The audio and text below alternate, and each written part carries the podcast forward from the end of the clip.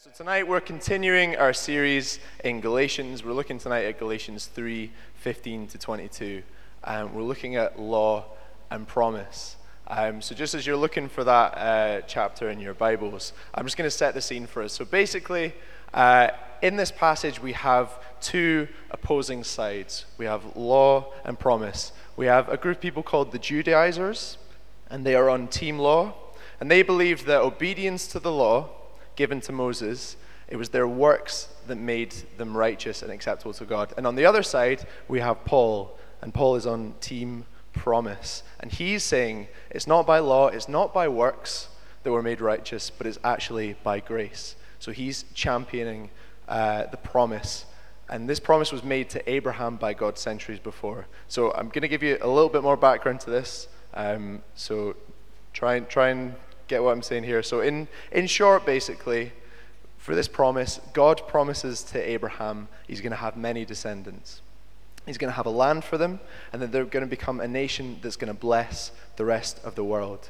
So, as well as the literal kind of side of that stuff that we just talked about there, there's also a spiritual side to it. There's a spiritual fulfillment of this, prophes- this promise. And that is that out of one of Abraham's descendants, God's blessing is going to be made available not just to the Jewish people descended from Abraham, but to all people who believe in him. And that person was Jesus. So basically, tonight, when we talk about law, we're talking about the legalistic way um, that the Judaizers lived their lives, dependent on their works, on what they did. And when we talk about the promise, we're talking about God's grace. We're talking about Jesus being the fulfillment of the promise given to Abraham and ultimately rescuing all people who come to him. And we're going to look back into Genesis to the moment when the promise was given to Abraham a little bit later on. I know that was quite a lot. Is everyone with me so far? Va- vaguely. Okay, cool. So tonight we're going to dig into this passage and ask what's going on with law and promise. How are they related? How do they fit together? And how do they affect us today? So let's read Galatians 3 15. Brothers and sisters, let me take an example from everyday life. Just as no one can set aside or add to a human covenant that has been duly established, so it is in this case. The promises were spoken to Abraham and to his seed. Scripture does not say, and to seeds, meaning many people, but and to your seed, meaning one person who is Christ. What I mean is this the law introduced 430 years later does not set aside the covenant previously established by God and thus do away with the promise. For if the inheritance depends on the law, then it no longer depends on the promise. But God, in His grace, gave it to Abraham through a promise. Why then was the law given at all? It was added because of transgressions, until the seed to whom the promise referred had come. The law was given through angels and entrusted to a mediator. A mediator, however, implies more than one party, but God is one. Is the law therefore opposed to the promises of God? Absolutely not. For if a law had been given that could impart life, then righteousness would certainly have come by the law. But Scripture has locked up everything under the control of sin, so that what was promised, being given through faith in Jesus Christ, might be given to those who believe. Amen. Quite a lot of information coming at you then, quite a heavy passage, but we're going to dig into it. Um, we're going to kind of take it apart and, and, see what it means. So, first, we're going to be looking at the promise. Uh, when I was about six years old, I had a best friend called Martin. I realize Martin isn't really a name you'd give to like a small child. It seems like an old man name. But me and Martin, best. If there are any Martins here, by the way, I'm very sorry. Uh, good name. Anyway, me and Martin, uh, we're best of friends. You know, two peas in a pod, always hanging out together. We'd walk to school together. After school, we'd go to each other's houses, cycling, football, any activity, you name it. Me and Martin even had a secret den, a secret hideout in the woods where we'd go and collect stuff that we thought was really cool and we kind of store it up there and then we'd hide it. Um, and when I say like stuff, we thought it was great, but actually it was just a load of rubbish. I think my prized possession was like a really big rusty spring, which I thought was amazing, but really isn't that good. Me and Martin were great friends, but I wanted to make sure that our friendship would last forever. So what I decided to do was get Martin and me to make a promise. I said, Martin, we're going to promise that we're going to be best friends for life, okay? And this is what we're going to do. We're going to spit on our hands, and then we're going to have a handshake. Our spit's going to mingle, And then through that, it means we're guaranteed friends for life. There's no, there's no stronger bond than the spit handshake. We all know this. And I was convinced we're always going to be friends. However, disaster strikes. A few years later, I move away. And you know what? At first, it's fine. Me and Martin try and keep the friendship going over the phone. But, I mean, we all know the pressures of 10 year old life. It's just too much sometimes to, to keep that going. And sadly, over time, me and Martin drifted apart. Very sad.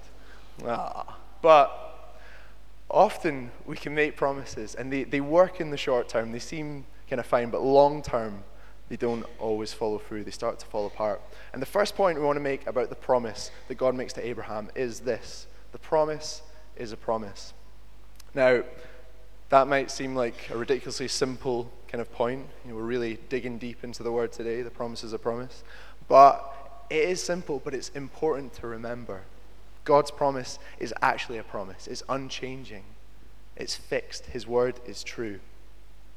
In verse 15, the language Paul uses compares God's promise, his covenant, to a human covenant, like a, like a legal document or kind of like a will. That's kind of what he's getting at. So, you know, today, if you have a will, it can be changed several times. You can add stuff to it, you can take stuff away. But back then, in Roman law, if you decided to make a will, once you've made that will, that will is fixed.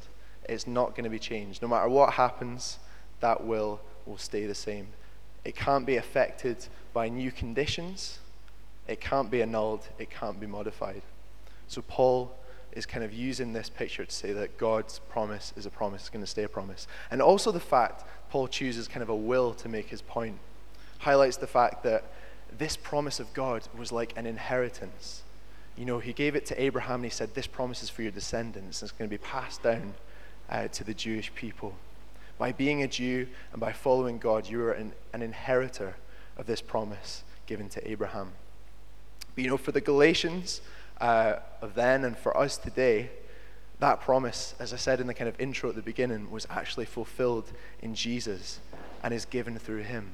So through belief in Jesus, we can claim that inheritance. The promise is still in force today, and he's not going to annul it, he's not going to modify it, he's not going to change his promise to bless us, which is good news, right? But the Judaizers didn't see it that way. As we've said, you know, they, they love the law. They love the law of Moses. And they see the law as something that kind of superseded the promise. It kind of went over it. It's almost as if, like, they imagined that God had painted the promise on a wall, okay? And then all of a sudden, when the law came along, they could kind of see God coming with like a new coat of paint, a different color, and kind of going over it. And it's like, oh, okay, this is, this is the new coat of paint. This is the new thing now. Now we're focusing on the law. But it doesn't work like that. They kind of saw it as the next part, more important, superseding the promise. It doesn't work like that. And Paul directly challenges this in verse 17. He says, The law, introduced 430 years later, does not set aside the covenant previously established by God and thus do away with the promise the promise is still a promise. And today we might treat a promise fairly seriously. You know, I promise I won't forget. Um, I promise I'll be there. I promise I'll be there on time. That's one that I personally struggle with quite a lot. Um, Hazel knows, for Hazel. Uh, as a constant battle for me. But um, the kind of promise that God makes to Abraham isn't really like that. It's not just kind of like a maybe a throwaway verbal promise that someone might make it's actually very different. God says to Abraham in Genesis, He says this He said, He'll give him descendants and a land. And then Abraham turns around and asks him, God, how can I be sure of this? How can I be sure that you're going to do this? And it becomes a little bit like me and Martin's spit promise at this moment. It's like it's beyond words. God does something quite strange. He says, Go and get some animals, go and get some birds, and what I want you to do is I want you to kill them, I want you to cut them in half, and then lay them on the ground opposite halves like that. And I want you to make a kind of path of all these dead animals on, on either side. Sounds completely bizarre. What is going on here? What is happening? Well, basically, in that day, uh, if you wanted to make a promise with someone, if you wanted to make a covenant, this was one way of doing it. So you'd cut up these animals, you'd lay them out, and what would happen is both of the people who were making the promise would walk through the animals together. Okay? So they're walking through these animals. And basically, what it is, is the dead animals are like a visual reminder for them of what is going to happen if one of them breaks the promise. So it's like they're saying, May I be like one of these like dead animals here. May I be cut up and cut off if I break this promise. So God is using this kind of visual promise as a way to tell Abraham, this is a promise that you can bank on. I'm serious about this. This is a genuine promise. So God keeps his promise. It's serious and it's genuine. And the law doesn't cover up the promise, it doesn't paint over it, it doesn't supersede it. But you might think, surely the law affects the promise in some way because it comes later. Um, you know, even if it doesn't change it massively, sure it surely does something. And the next point is the promise isn't dependent on the law. The promise is separate from the law. Um, I love a bargain. I'm sure many of us do here. Um, and I'm a bit, I'm a bit of a bargain hunter. I've always got my eye out. Hotukdeals.co.uk. Anyone a fan of that? Some cracking things on there. But you'll find me often in Tesco at the reduced section. That is like that's like my zone. And I'll be down there on the ground at eye level, just trying to kind of sift through all this stuff and see what's there. Some days you go, it's slim pickings. It's like spring onions, 10p off. Nothing to get particularly excited about. But some days, like yesterday, it's like Christmas. So I go into Tesco. It's five o'clock, pretty hungry. Have a wee have a wee through. Quite a lot on offer today. I'm like, ooh might get lucky. What do I find? Two beef steaks, peppercorn sauce, 42p. Amazing. Just like brilliant. Can't get better than that, right? So I love that. In that moment, I'm like, yes, brilliant. I love a bargain. But you know what I love even more than a bargain? I love free stuff. So when I was a student, freshers fair, it's coming across really stingy here. Um, when I was a student, it was the freshers' fair. I'd be like grabbing everything I could bags, pens, you know, vouchers for free burgers, all that kind of stuff. Uh, and at the minute, what, I, what I'm trying to do is I'm trying to make a video. Um, so, video editing software is quite expensive, um, but online there's lots of kind of offers of like free software. Click here. And it's all like legit, just to let you know. It's nothing, I'm not stealing anything, but you think, oh, great. So click download this software to make this video. So the software is on my computer, and I open it up, and it's just, it's quality. It's brilliant. The user interface, guys, perfect. Brilliant. All these options. I can add lens flare, shaky cam, put some filters on there, scrolling text, all this stuff. I'm like, this is brilliant. Just making this video, a couple of hours go by, and it, at the end, I'm like, masterpiece pass me the Academy Award right now. This is fantastic. I've done it. I've cracked it. And so I click save, and then I sit back, and I'm about to admire my handiwork, press play, and what happens? Scrolling across the screen in huge letters, this is a free trial. To get the full version of this software, you must pay 70 pounds. I'm like, no! Just spent all this time making this thing, and it turns out that my beautiful video is ruined. Back to square one. So often the word free doesn't mean free at all. Amazon Prime trial, 30 days, you think brilliant. You go over 30 days, 70 quid. They're out to get you. Anyway. so I'm, I'm, a little more, I'm a little more suspicious of uh, when I'm being told that something is free. I'm a little more kind of wary now. And it's the same actually for the Judaizers here. They're approaching this with caution. They can't believe that God's blessing through his promise is completely free. They were kind of terms and conditions kind of people. They're thinking to get the blessing of Abraham, we've got to obey the laws of Moses, uh, and we've got to do that by like perfect obedience. And it kind of it seems to make sense that like that's the way that God would bless them, but it doesn't work like that. Paul says if the inheritance depends on the law, it no longer depends on a promise. It would make God's promise void. So remember that, that picture that we had of, of God walking through, uh, sorry, of uh, Abraham cutting up the animals and God making a promise to him. We're going to kind of come back to that now, back in Genesis. This is kind of part two of that story. God's asked Abraham to get the animals and birds, cut them up, lay them either side, and make a wee path in the middle so that they can make a promise. But what happens next is amazing. Abraham falls asleep. Now, that in itself, I can't see any astounded faces. It's not particularly amazing. But here's what happens says this A smoking fire pot with a blazing torch appeared and passed between the pieces. What's going on here? What's, what's this torch, this fire? This is God. So God passes through the pieces. And what's amazing about that? The amazing thing is that Abraham is asleep. Abraham doesn't walk through the pieces of animals with God. God walks through on his own. In other words, it's like the promise of God that was given to Abraham isn't dependent on us. It's not dependent on humans. It's not dependent on what we do. Abraham didn't walk through it, God did. So when, when we fail God, when we kind of like uh, go back on the promise He's made, the promise isn't modified, it's not made void. Our inheritance that He wants to give us isn't, isn't taken away. God took it all on Himself.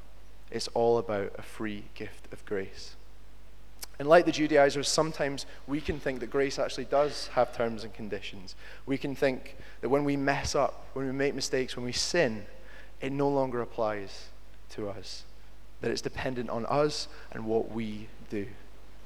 You know, maybe we feel like following God is a little bit like the free trial kind of software that I was talking about earlier. It's almost like you can imagine walking down the high street and then you see a big shop window that says free grace here.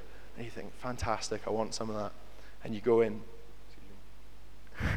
and you go in, uh, and at first it seems great. You're like, it's fantastic, free grace, this is brilliant. But then over time, you realize that maybe it isn't actually about grace. Maybe it's actually about law. You know, I can see a stock room there in the back. Maybe I should be going and kind of working there. Maybe I should be kind of earning my keep, so to speak. It's not, it's, maybe it's not enough just to rely on God's grace alone. Maybe I need to kind of earn it a little bit work hard and clean up my act. And then, you know, once I've done that, he'll keep loving me. No, that's when we slip into law, when we do that. It's always about grace. His promise, His grace, is outside of the realm of our sin and our failings. So as God walks through the animals alone, it's down to Him, not us. I heard a quote about this moment of God walking through, and it says this. I think this is brilliant. It says, God signed His name on the dotted line of salvation. In that moment, it's like God's name alone. He's just like God, not us, just His name. It's fantastic. So, this moment is also a picture of the fulfillment of the promise in Jesus, where, like the animals, Jesus' body is maimed and it's torn. And as He goes to the cross, He takes the punishment for our sin. So, the promise, all about God, all about His plan, all about God's grace and His initiative. And the law is all about man man's duty, man's works, man's responsibility. The promise has to be only believed, and the law has to be obeyed. And there might be a question in our minds when we hear about that. It says, well, if, if we're not under law, if, you know, we're not kind of bound by that, does that mean that we can do what we want? Sure. Free, grace, right? Grace abounds. We're free to do what we like. No, we're still called to live lives that are godly. We're still called to be different from the world that we're in. But we're not supposed to do it from a place of law that is legalistic, where we feel guilty. But we have to allow God's grace to change us day by day. So that's promise. Let's look a little bit at the law. And the law, when that comes on the screen, it seems very ominous, doesn't it? Like the law. All we've heard about the law so far seems to be quite negative, doesn't it? Judaizers believe it's not by faith alone that we're saved, something else is required. The law, works doesn't seem to be centered on Jesus, but on man. So, why is there the law? Why is it there? And this is where I think it's f- confusing because in the Bible, David in the Psalms says stuff like, I delight in your law. I, you know, I meditate on your law day and night. Like, your law is wonderful. And he's just saying about how amazing he thinks the law is. And God himself says, you know, by my spirit, I will write my laws on your heart. Jesus said, he didn't come to abolish the law, but to fulfill it. Yeah, all we've heard so far seems to say how the law is a bad thing. But with promise and law, it can't be as simple as accepting one and completely rejecting the other. They both were given by God, and they must both have a purpose. There must be a reason for both of them. Law actually has a specific role to play. When we ask the question, why then the law? Paul answers that. It has a specific role to play. Um, have you ever been to a high school kind of play where there's maybe just one, one kid who's just a little bit overly keen? Like they kind of, they've got their eyes kind of like looking towards the future. They're like, I'm going to be a star one day. And then you go to this play and it's like, you know, their smile is just a little bit wider than should be humanly possible, and their eyes are a little bit brighter, and they're kind of like that. Every dance move has an extra flourish. You know, every song you can hear, hear them just like singing above everyone else. They're always kind of jostling their way to the front of the stage. A way to imagine that all of us tonight, after the service, are going to go to a musical. We're going to go and see Grace, the musical, at the music hall. Very exciting. And so we're all very excited about that. We're going to see the musical. And we get there, we look at the program, and then in the program we say, oh, Law's in this. Oh, Law's here. Okay, Law's got a three minute solo in the middle. That, that should be good. That should be quite interesting. Uh, quite up for that. What's my point? Oh, yes. and then, and then the lights dim, the curtain comes up, and the cast come on the stage. But Law has become that kind of overly keen high school kind of kid character we're talking about. Law has made its way to the front of the stage, and it's supposed to be like a huge song that everyone's joining in, and it's just like Law, Law, Law, Law, Law, Law, la, and Law is just taking over completely. Law is right at the front, and you think, okay, that kind of ruined the first scene a little bit, but you know, we'll, we'll see what happens. But no, it's the same. Every single scene, Law is there ruining the whole thing. And at the end, you didn't even know that the play was about grace because all you heard all night was law, law, law, law, law, law, law. Law has a specific role to play in supporting the, the role. It has a supporting role in the bigger picture of God's promise, of His grace. It has a specific role in that. But it's not supposed to take center stage in our lives. It doesn't work when we put law in that place. So in verse 19, it says this Law was added because of transgressions, because of our sin.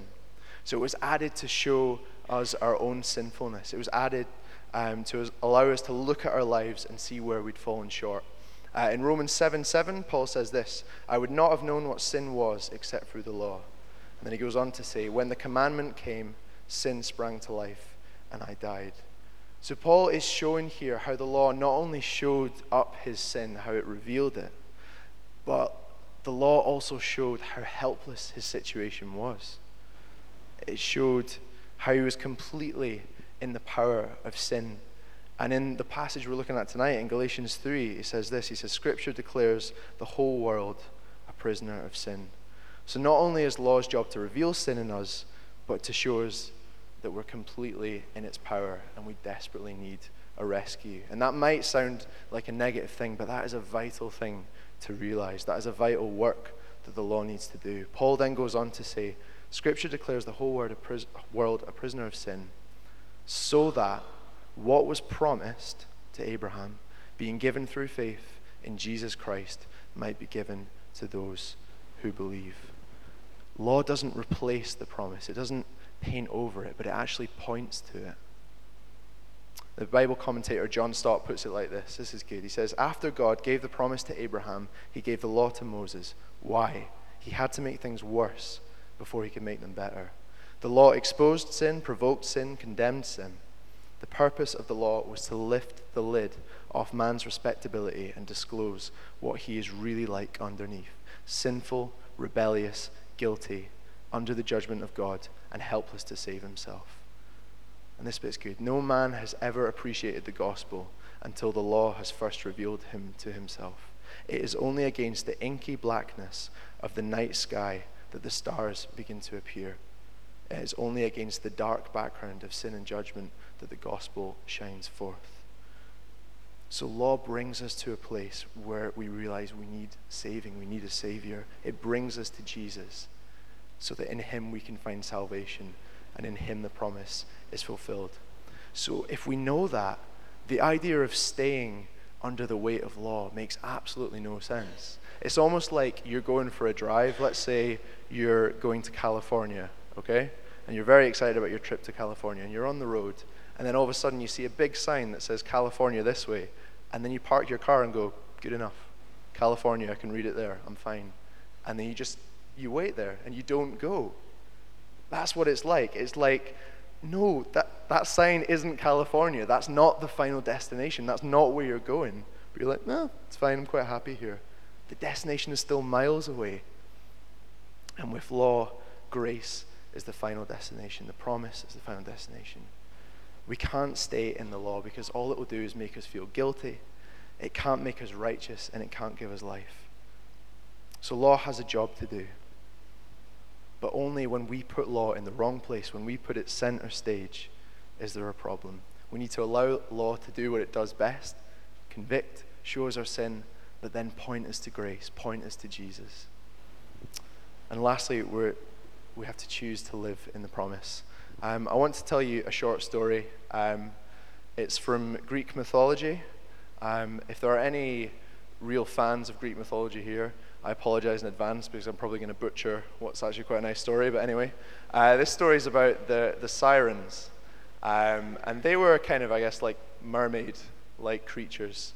Uh, and the sirens would, uh, would sing a song. And as they, as they sang their songs, sailors going past would be drawn to them. They would be bewitched and they would drive their ships into the rocks at the island that the sirens were on. And they would, they would drown. So, pretty serious stuff. But Sailors learned to block their ears, they learned to kind of avoid uh, going near the sirens because they knew they were in danger. But there were two men who wanted to hear the song of the sirens. The first was called Odysseus, and the second was called Jason. So Odysseus had a plan. He was like, if we just go sailing up to uh, the sirens, it's all going to be over. So what I'm going to do is I'm going to get beeswax and I'm going to put it in all of the sailors' ears. I'm going to block their ears so that they can't hear the sirens. And then his plan was he said to his crew, I want you to strap me to the mast. I want you to get rope and tie me to the mast, okay? So that when we go past the sirens, when we go past the island, I'll be able to hear the song and I'll probably want to kind of go to them, but I won't be able to do anything about it. And he said, You have to promise me that no matter how much I protest, how much uh, I command you to release me, that you won't. And they go, Okay, cool. So they do it. All the sailors can't hear, and then they go past the sirens and he's strapped to the mast. And the sirens start their beautiful song. Ah, like that. And I know you all, you all felt drawn to me in that moment, didn't you? They start their beautiful song, and Odysseus doesn't stand a chance, does he? He hears the song, and he's just totally transfixed by it, and he's struggling against his ropes, and he's frustrated, and he's trying to get out like that. He's trying to break free, but he can't. So he starts shouting to his men. The song is getting louder, it's getting more and more intense. And he's, Come on, release me, free me. And they're like, No. And he's struggling, he's struggling, and it's like the ropes are starting to break free, so they actually have to go and get more rope to tie him down. And he's screaming his head off. And eventually, the ship sails past. They're out of earshot, and they release him. Now it's Jason's turn. It's Jason's turn to go past the sirens. Uh, and he has a different tactic what he does is he hires a man called Orpheus. And Orpheus was the most brilliant musician in the world. Okay? So he brings Orpheus on the boat and he says, What I want you to do is when we go past the sirens, I want you just to start playing. I want you to start playing your music. So go, okay. Ship starts sailing past. And the sirens, again, their beautiful song, like that. quickly, Jason Jason says to Odysseus, Okay, right now, play. Play your music. And Odysseus starts to play. And it's the most beautiful song that any, any of them have heard before. And the, the siren song is, is going, but the song of Odysseus, the music that he's bringing, is louder and it's more beautiful. And all of the sailors and Jason are just kind of stood around just listening to this music completely captivated by it, completely transfixed on it. And the sirens have no effect on them. All they can hear is this music. And you know, that, that story is a real picture of the law and promise here, of law and grace. We can choose to live by law. We can choose to strap ourselves down, kind of tie ourselves to the mast with works. We can put it all on us. Because, you know, the law has, has a place, it can convict the mind, it can restrain us and, and maybe stop us, but it can't change the heart. In the same way that uh, Odysseus, you know, his heart wasn't, wasn't changed by putting these ropes around him, it just stopped him moving forward. It's constricting. The law can't change our hearts. And when we put it in the wrong place and when we expect too much from the law, if we expect life and righteousness from it, we get frustrated and we despair. And it can often lead us into more sin. But you know what? Grace is like that sweet violin. Uh, I don't know if it was a violinist invented that. That sweet music that Orpheus played. And when grace comes, it drowns out the other voices that are calling to us. So we have a choice here. Let's choose to live in the promise God has given us that His grace is enough by believing in Him and living by that grace, we receive His gift of righteousness that we can never earn from law. And let's let life flow from that place. In the middle of our sins and our frustrations, let's cry out to God God, change me. God desperately wants us to have that freedom. He doesn't want us to be stuck to the mast. He wants us to hear the song of grace that He is singing over us. So let's tune our ears to that grace and let's find life in Him. Why don't we stand?